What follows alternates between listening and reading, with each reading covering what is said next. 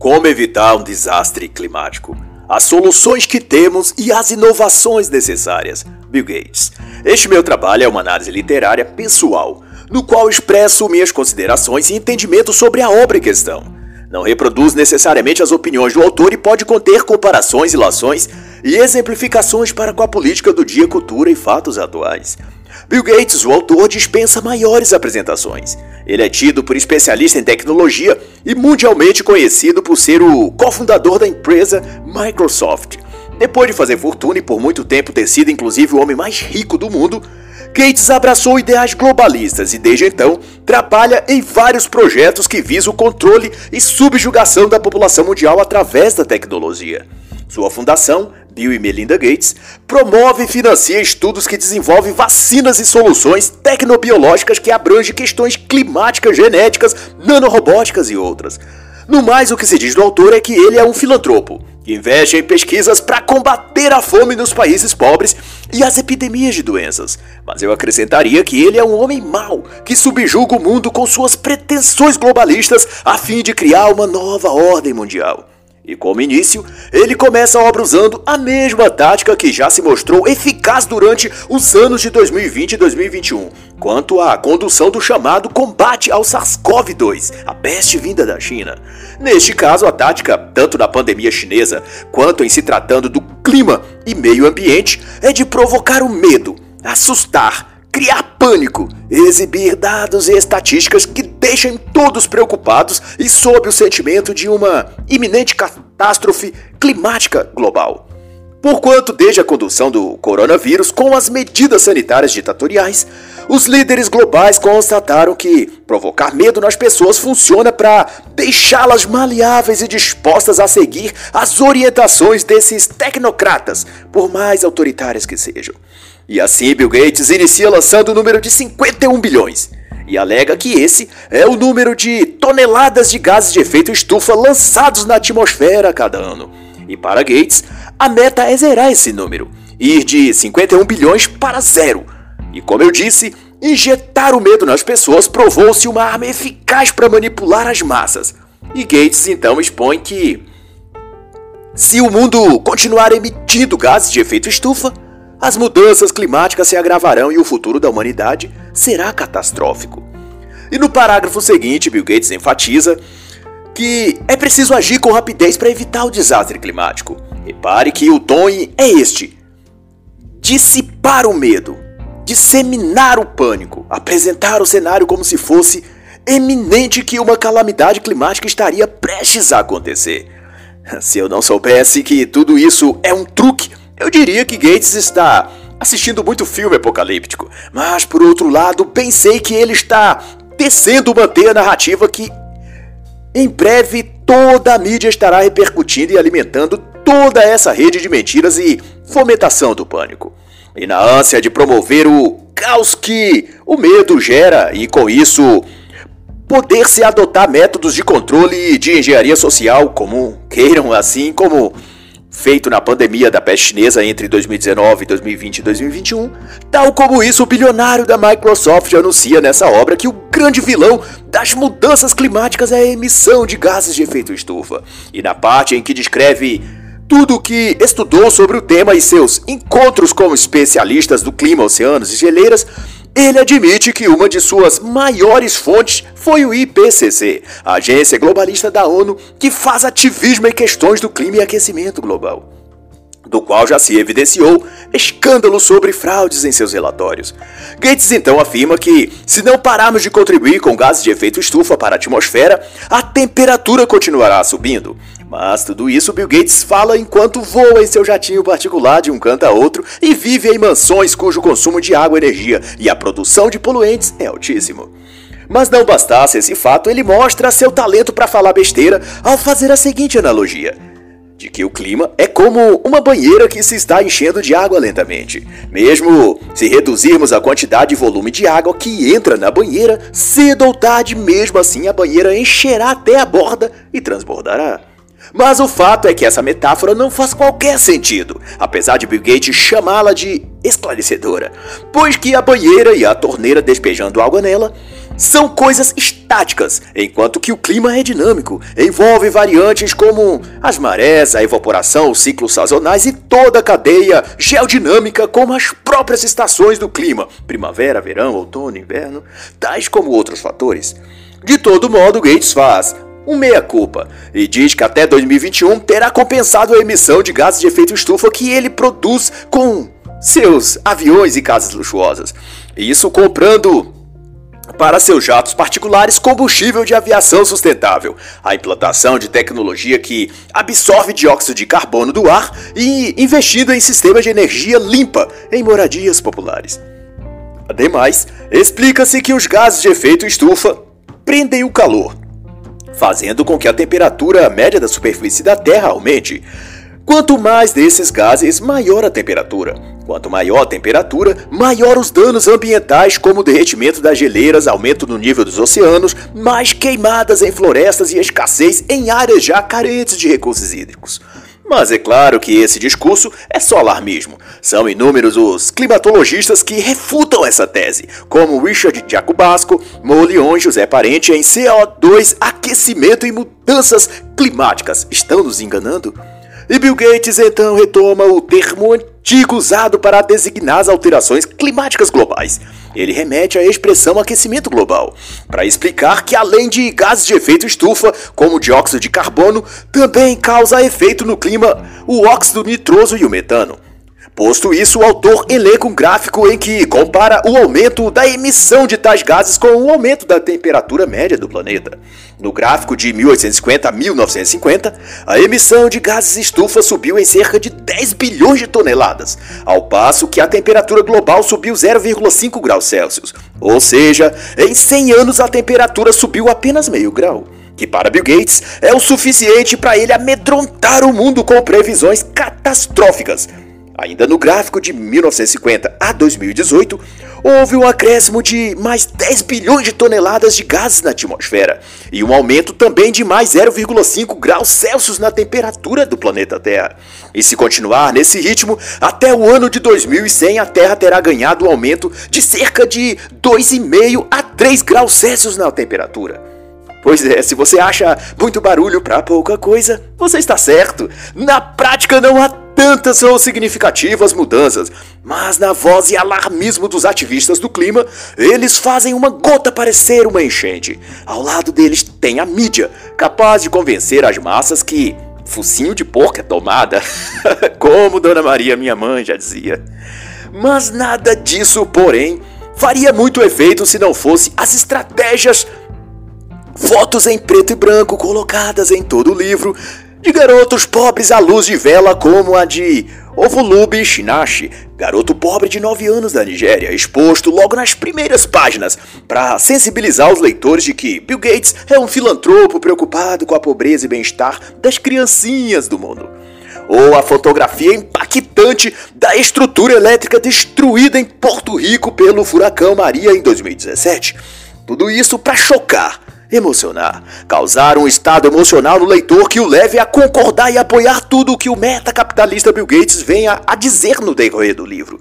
Exatamente como feito na pandemia do vírus chinês. Mostre fotos de caixões, covas abertas, gráficos com números ascendentes de mortos e mostre hospitais lotados e gente em filas quilométricas e pronto. O efeito pânico está criado e com ele toda uma massa de gente assustada disposta a fazer tudo o que o mestre mandar. Como naquela brincadeira da infância que dizia: O mestre mandou, nós faremos. Se não fizer, ganha um bolo. Se você é jovem demais e não lembra dessa brincadeira, pergunte a sua mãe ou pessoa mais velha e você entenderá do que se trata. Ou se você tiver oportunidade, pergunte a Dória ou ao governador ou prefeito de sua cidade. Pois é disso que ele também está brincando. O mestre mandou, nós faremos. Ou melhor, peraí, atualizando, OMS mandou, nós faremos. O que a China mandar, nós faremos. E se não fizer, ganha um cancelamento em sua rede social. Mas voltando ao tema do aquecimento global, o autor cita projeções especulativas do IPCC, de que um aumento de apenas 2 graus Celsius no clima da Terra incorreria em redução de 8% dos animais, 16% das plantas e 18% dos insetos, além de um aumento em até um metro no nível do mar. Mas é claro, depois de fazer todo esse drama, ele vai dizer que é apenas uma projeção, que as extensões das mudanças climáticas não são inteiramente previsíveis. Isso me lembra o Dr. Anthony Fauci, conselheiro de saúde do governo americano à frente da gestão da pandemia do coronavírus. Segundo ele admitiu, em maio de 2021, ele e seu gabinete de enfrentamento da crise sanitária haviam exagerado os danos e efeitos do vírus chinês para forçar a população a obedecer às regras sanitárias, como o uso de máscara, lockdown. E isto é os efeitos do vírus não eram tão letais como anunciados, mas era preciso sensibilizar o público para conduzi-los, foi o que disse Fauci. E será que também agora não estamos sendo feitos de cobaias de uma engenharia social orquestrada por Bill Gates e seus comparsas? Fica a pergunta no ar. E para dar ainda mais destaque às suas previsões macabras, Bill Gates enseja em suas premonições apocalípticas que a produção de trigo e milho cairá em 20 ou 50%. Haverá secas extremas na China. Os recifes de corais podem desaparecer completamente. E até 2050, se as emissões de carbono no ar continuar, cerca de 75 a cada 100 mil habitantes morrerão. E em 2100 esse número será cinco vezes maior. Gates também dá ênfase ao discurso de que o número de pessoas no planeta Terra aumenta exponencialmente até o final do século será de 10 bilhões de indivíduos. E isso gera um consumo muito maior do que o planeta Terra pode produzir. E isso implica em produção de mais gases de efeito estufa. Consequentemente, uma vez que essas pessoas utilizarão produtos derivados de combustíveis fósseis, e de então Gates notificará a respeito disso que um plano abrangente para enfrentar as mudanças climáticas deve considerar tudo o que os seres humanos fazem que causa emissões de gases de efeito estufa. E ele aborda que mais do que apenas carros e eletricidade, a indústria de cimento e de aço produzem sozinha cerca de 10% de todas as emissões do planeta. A indústria de carros emite, num gráfico apresentado pelo autor, 16%, juntando a indústria de veículos também a indústria de aviação. Já de energia ou eletricidade responde por 27% das emissões, ao passo que as fábricas de cimento, aço e plástico representam 31% dos gases estufa. Por outro lado, Gates explica que a solução não está na adoção de fontes e meios de produção de energias renováveis, ou não apenas nisso.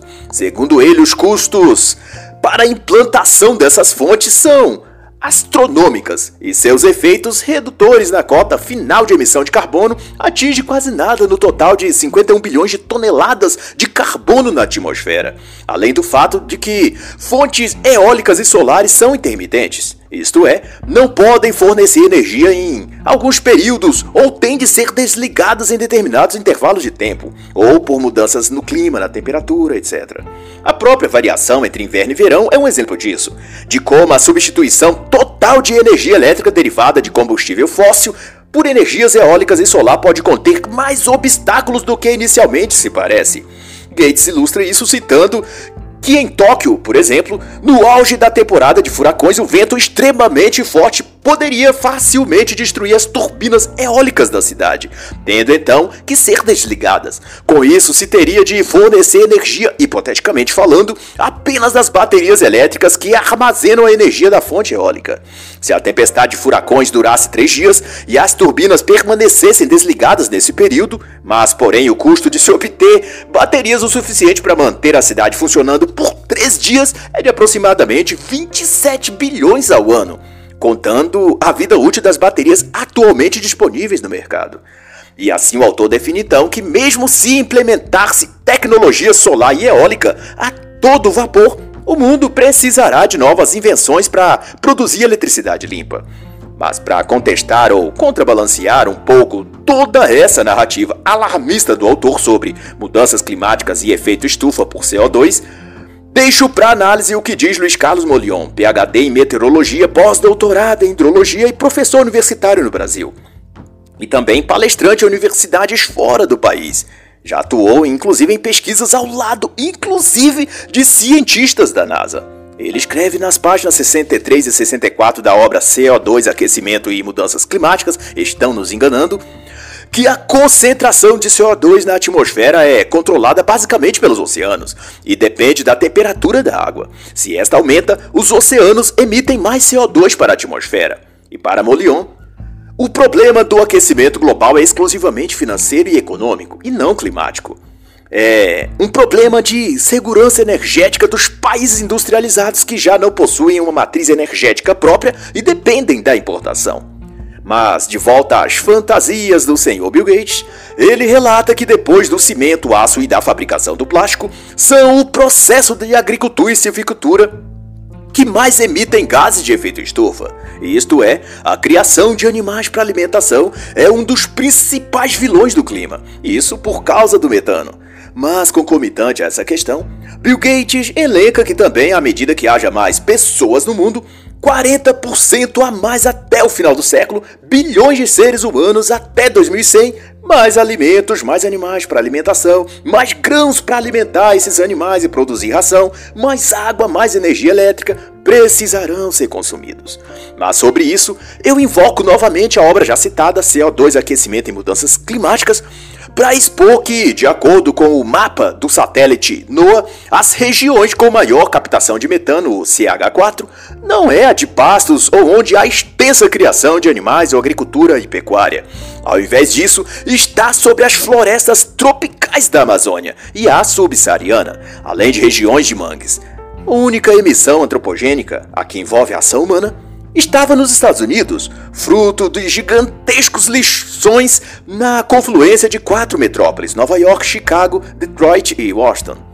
Essa relação, portanto, de que mais pessoas é igual a mais animais como gado, porco e galinha, e mais desses animais é igual a mais emissão de metano na atmosfera, é no mínimo uma falácia propalada por defensores da redução populacional. E quem vai também trabalhar com primazia essa questão é o autor Luke Ferry em A Nova Ordem Ecológica, a qual deixo contundente indicação. Existe, para além disso, o ponto em que, se houver expressivo aumento global da produção de biocombustíveis, para neutralizar os efeitos do consumo provocado por mais pessoas no mundo, mais animais de abate, mais veículos, etc., pode ocorrer, na visão de Bill Gates, de que haja uma corrida desenfreada pela posse de terras cultiváveis, quais se possa cultivar as plantas de quais se produz os biocombustíveis, o que por efeito reduziria as áreas dedicadas ao plantio de alimento e grãos e também das áreas destinadas ao pasto e criação de animais para consumo humano. Em tese, isso faria reduzir a oferta de alimentos no planeta e, consequentemente, o aumento dos próprios alimentos, que culminaria no aumento da pobreza e da fome. Deixo, portanto, a recomendação da oportuna obra Um Bilhão de Famintos, Podemos Alimentar o Mundo, de Gordon Curry. Mas para entender também, a partir disso tudo, desse apelo global sobre as mudanças climáticas e a iminente catástrofe ambiental, a esclarecedora obra O Domínio Mental, de Pedro Banho, que dirime acerca dos meios e formas como tudo é feito a partir de um controle e domínio psicológico que meios midiáticos e digitais operam sobre as massas.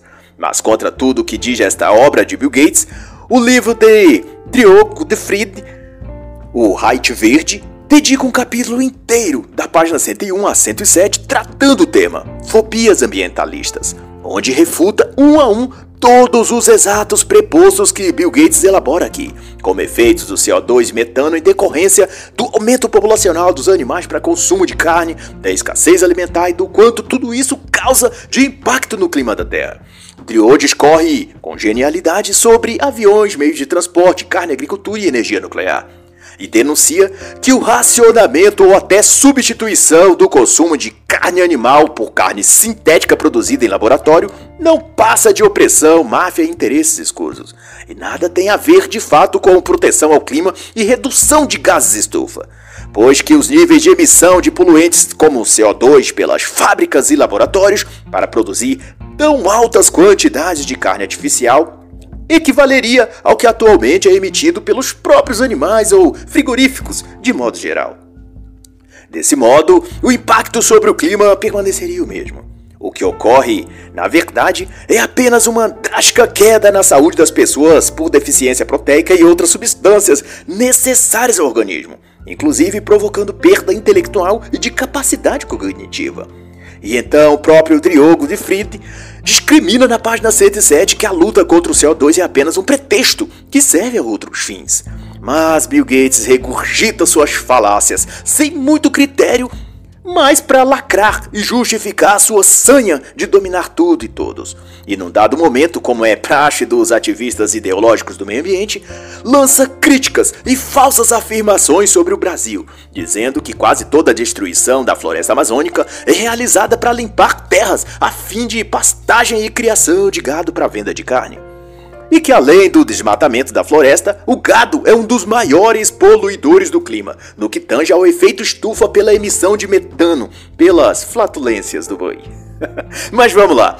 Como a área agronômica ambiental é uma das minhas especializações universitárias, sinto-me confortável quanto a redarguir esses prepostos, visto que fazendas e propriedades rurais são obrigadas a manter uma área de reserva legal e de preservação permanente elas não saem simplesmente derrubando as árvores e estendendo o seu gado ou plantinho desordenadamente.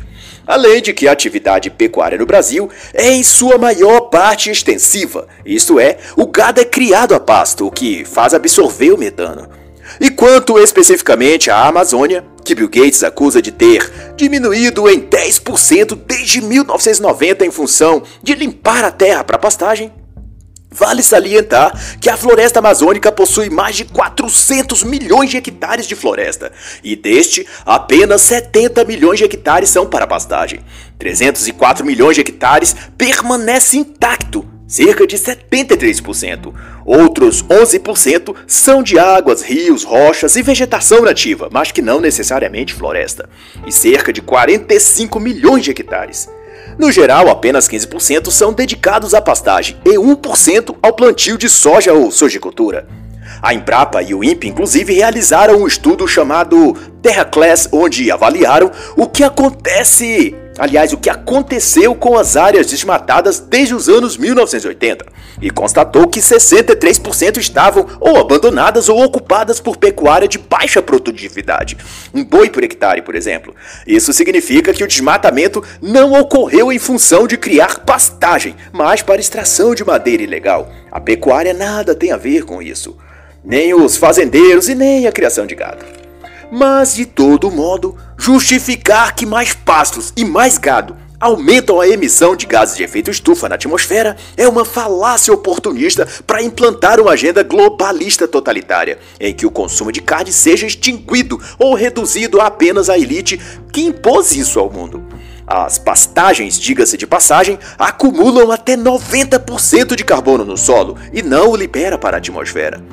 E por fim, na proporção de área desmatada em relação ao total de área de florestas do país, Peru, Congo, Indonésia, por exemplo, tem uma proporção maior de perda de florestas a cada ano do que o Brasil. Mas, porém, Bill Gates, nem os ativistas do clima lembram de fazer apelos e boicotes quanto ao desmatamento nesses países.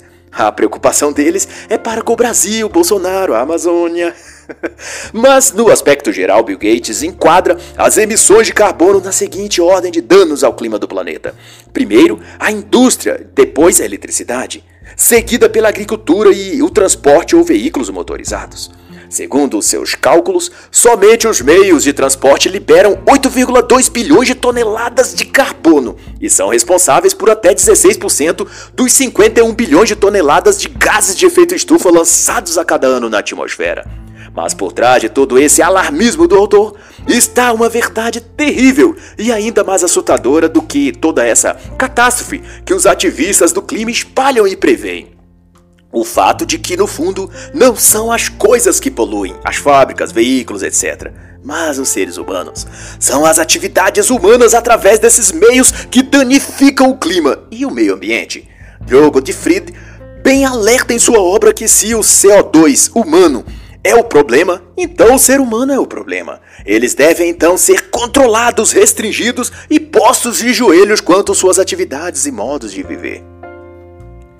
E Gottfried chama a atenção então de que as propostas supostamente de proteção ambiental coincidentemente coadunam com a agenda marxista e por conseguinte globalista. Isto é, a forma que os ativistas ambientais prescrevem para salvar o planeta tem a ver com restringir de modo totalitário e positivo todas as atividades humanas normais, como limitar viagens de carro e de avião, reduzir ou extinguir o consumo de carne, praticar aborto, eutanásia.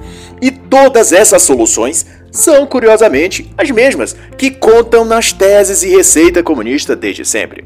O que deixa claro que a abordagem marxista e ambientalista caminham de mãos dadas. Tanto no ambientalismo quanto no marxismo, o homem tem de ser controlado, pois é o ser humano em suas atividades o grande inimigo do planeta. Um exemplo disso, e que está cada vez mais sendo abertamente defendido, foi o artigo publicado em 2017 na Cartas de Pesquisas Ambientais, em que a época já se defendia para combater as emissões de carbono na atmosfera o veganismo universal, o racionamento de viagens aéreas, o abandono de automóveis, a abolição da economia de mercado e a redução da humanidade ou redução populacional. Que autores como Luke Ferry chamam de misantropia ou humanicídio, que é o ódio à humanidade. E toda essa caça às atividades e modos de viver humanos é tão abrangente e acirrada que, ao que se vê, não restará uma única coisa que ficará impune a esse ódio e perseguição ao que o ser humano é e como ele gosta de viver. Mas refiro ao fato de que, além dos meios de trabalho, transporte e alimentação, Gates também condena o uso de ar-condicionado, graduando-o como um também vilão do clima. Mas ao menos nesse quesito ele não pode acusar o Brasil, nem o governo Bolsonaro, já que é os Estados Unidos e Japão quem aparecem em primeiro e segundo lugares no que tange ao uso de aparelhos de ar-condicionado. E até mesmo a China e a Arábia Saudita aparecem à frente do Brasil nesse tipo de contaminação do ar e do clima. Pena que nem Gates ou qualquer outro ativista do clima fará críticas ao regime comunista chinês. Por isso, ou menos ainda, erguerão a voz para recriminar qualquer país muçulmano na Arábia Saudita ou Oriente Médio. Se fosse um país cristão, aí sim, esses protetores do clima oportunistas e satânicos se encheriam de arrogância e bradariam ofensas e condenações. Mas em se tratando de um país socialista ou islâmico, hum, ficarão dóceis e complacentes, só Jesus Cristo na causa, como dizem os evangélicos. Na obra Por Trás da Máscara Verde, Agenda 21 da ONU, a autora Rosa Coire traz assustadora denúncia de que, em função de restringir a vida e a atividade humana, Há projetos como o Terra Selvagens, em que grandes corredores protegidos de vida selvagem e natureza no Canadá, Estados Unidos e México estão a ser criados, com o intuito de restaurar a população de animais selvagens nesses lugares, como ursos e lobos. Sendo que nessas áreas o foco é limitar a presença humana e suas atividades industriais ou pessoais. Ou seja, estão tentando desabitar a população humana da Terra e povoá-la de animais e florestas, alegando estar devolvendo ao planeta seu estado original antes de ser degradado pelo homem. Se tudo isso der certo, a humanidade voltaria a praticamente habitar em cavernas, sem automóveis, sem transporte, sem ar-condicionado, sem eletricidade ou qualquer outro meio de conforto, por serem estes poluidores do clima. E passando então a regredir à condição de primatas vivendo em meio à natureza e aos animais selvagens. A autora chama também essa pretensão de o futuro glorioso, que os globalistas, defensores do clima, pretendem que vivamos. Tudo em nome de se evitar um desastre climático ambiental. E a sentença de Bill Gates é de que, à medida que as pessoas sobem na escada econômica, elas se envolvem em mais atividades que geram emissões de gases de efeito estufa. E Gates adentra na questão da tecnologia e inovações para, segundo ele, suplantar os problemas climáticos e evitar a catástrofe no clima. Mas, como não podia deixar de ser, ele insere no meio de suas elucubrações sobre tecnologia um alarmismo e outro para que o leitor não deixe de sentir aquela quantidade elevada de medo que ele quer manter na mente das pessoas de que a catástrofe ambiental é iminente. Como no caso em que, ao falar sobre pesquisas de geoengenharia para mitigar os problemas climáticos, ele não deixa de mencionar que no fundo do oceano há estruturas cristalinas semelhantes a gelo que contêm grandes quantidades de metano, que podem se tornar instáveis e explodir o gás, causando um desastre ambiental. E o ponto de astúcia aqui é que Bill Gates alerta que quanto mais altas as temperaturas do planeta, maior a probabilidade dessas estruturas superaquecerem e explodirem. e o que tudo isso significa, como já deve ter ficado claro, é que todos devemos ouvir prontamente e obedientemente tudo o que Bill Gates e os super-heróis do clima nos dizem para fazer. Mas não pense o leitor que isso tem a ver com apenas conduzir a humanidade para o socialismo ou para um comunismo 2.0 como Slavoj Zizek prescreve. O que está em processo é algo para além disso. É uma mudança de paradigma político, econômico e ideológico, mas que se fundamenta sobretudo em mudanças psicológicas e comportamentais. Algo muito parecido com o que o autor Hans Freinach chamou de metamodernismo na obra A Sociedade Ouvinte, um guia para as políticas metamodernas, que em suma não é nenhuma sociedade de modelo liberal, como também não é socialista nos moldes que conhecemos e entendemos o termo. Uma sociedade metamoderna, nos dizeres de Hans Freinach, é definida como aquela que resolveu os problemas da sociedade moderna, a alienação, a instabilidade econômica e os chamados desafios do, da governança global, além, é claro, da crise ecológica mundial. Mas o grande lance de Bill Gates, para retornar ao tema das mudanças climáticas, é o financiamento no campo da geoengenharia, de tecnologias que neutralizam o aquecimento causado pelos gases tóxicos lançados na atmosfera. A ideia é limitar em cerca de 1% a quantidade de luz solar que a Terra recebe. A tecnologia, que já foi matéria de reportagem até no Fantástico em abril de 2021, diz respeito a escurecer o planeta Terra, espalhar partículas extremamente pequenas nas camadas superiores da atmosfera, fazendo os raios do Sol refletirem de volta para o espaço, tornando o clima baixo da atmosfera mais frio e, por conseguinte, mas isso Bill Gates não diz, a Terra mais escura e sombria. Há também a possibilidade de alcançar esse mesmo efeito espalhando nas nuvens superiores um tipo de spray salino que dispersaria a luz solar sobre a Terra em 10% a mais do que naturalmente. Acho no mínimo sinistro que haja tão grande investimento e empenho científico no objetivo de tornar a Terra mais sombria e escura. Parece até aqueles filmes ou séries de terror ou de heróis de quadrinhos onde os super-heróis ou a sociedade precisa enfrentar entidades sobrenaturais, extraterrestres ou de uma outra dimensão, em que tais seres buscam escurecer o planeta ou que vivem no submundo porque não suportam a luz solar. Criaturas das trevas querendo habitar o planeta Terra, mas precisando para isso escurecer o Sol, limitar a luz solar na Terra ou criar escuridão e trevas. Não é à toa que muito se suspeita desses globalistas serem verdadeiros satanistas. Seus métodos e caminhos tomados são bastante suspeitos, para dizer o mínimo. Isso lembra inclusive a série e também filme chamado Nevoeiro, em que uma densa neblina cobriu uma certa cidade por dias e na penumbra e escuridão fria, criaturas malignas causavam o caos por toda parte. Quero dizer que as trevas e o frio da escuridão, seja no seriado, filmes ou na literatura, sempre esteve associada ao mal e aos seres de outros mundos ou dimensões. Na obra A Destruição do Marxismo Cultural de Pablo Marçal e outros autores, discorre-se no capítulo 14 a seguinte verdade, que também se aplica aqui. Uma massa de pessoas cada vez mais imbecilizadas por valores superficiais é o que transfere para o Estado a competência para salvar o mundo. E neste caso, o Estado não é a nação, mas um Estado supranacional, uma elite tecnocrata composta por magnatas do mercado financeiro e da tecnologia, além de líderes políticos de orientação progressista. Os autores chamam também de supraordenação, o estado de coisas que leva os indivíduos a se submeterem e até desejarem iniciativas como as apresentadas por Bill Gates neste livro, e por diversos outros globalistas e ativistas do clima.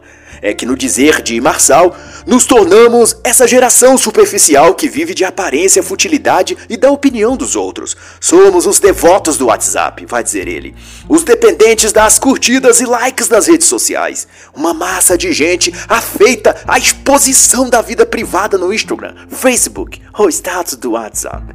Enquanto nossa mente vai sendo cauterizada por essas mídias digitais e sociais.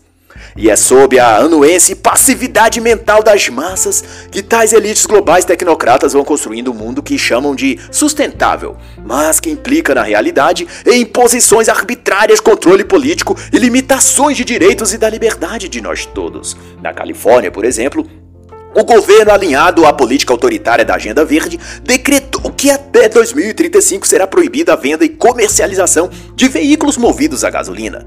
Apenas carros elétricos poderão circular. É um futuro livre de gases de efeito estufa, é como arremata Bill Gates a esse respeito.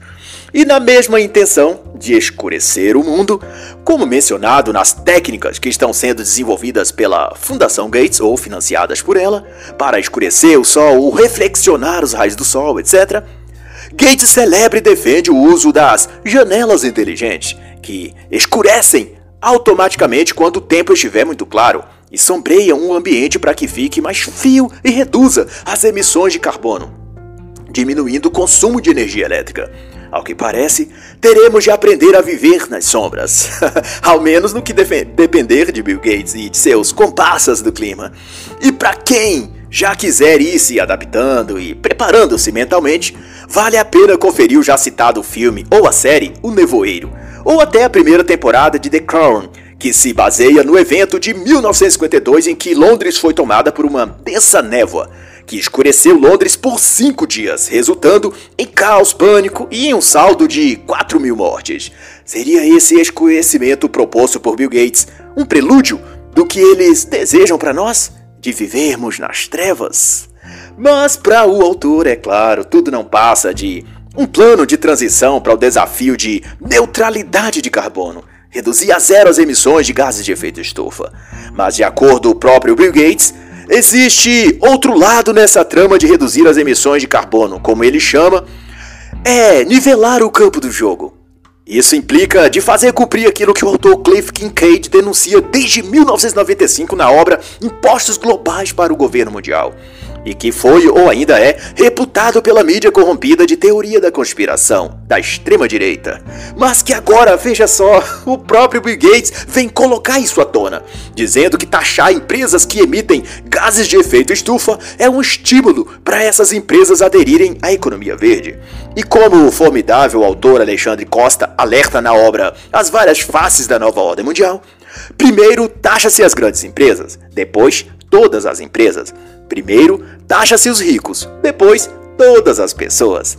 É o chamado pé na porta, uma tática de entrar sorrateiramente parte a parte até estar totalmente dentro daquele ambiente e assim dominá-lo. Kincaid desmascarou esse plano expondo as palavras de um também celebrado burocrata globalista à época, Gorbachev, que admitiu que juntar forças com burocratas aliados a um controle global com o tal Conselho da Terra, para então redigir um código de diretrizes e leis que fossem aplicados a todos os países.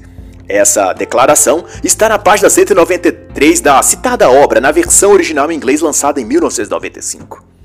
E o plano dos globalistas, voltando à questão central, é que até 2050 se chegue a emissão zero de carbono. Mas, segundo Bill Gates, há cientistas que projetam para 2030 essa possibilidade.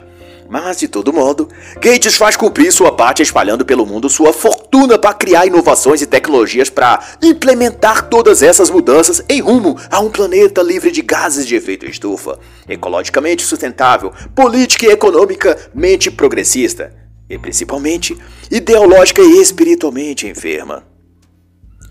E é claro que, como se pode ver, é o multimilionário Bill Gates um dos mais empenhados financiadores desse empreendimento globalista de submeter o mundo a uma ditadura verde.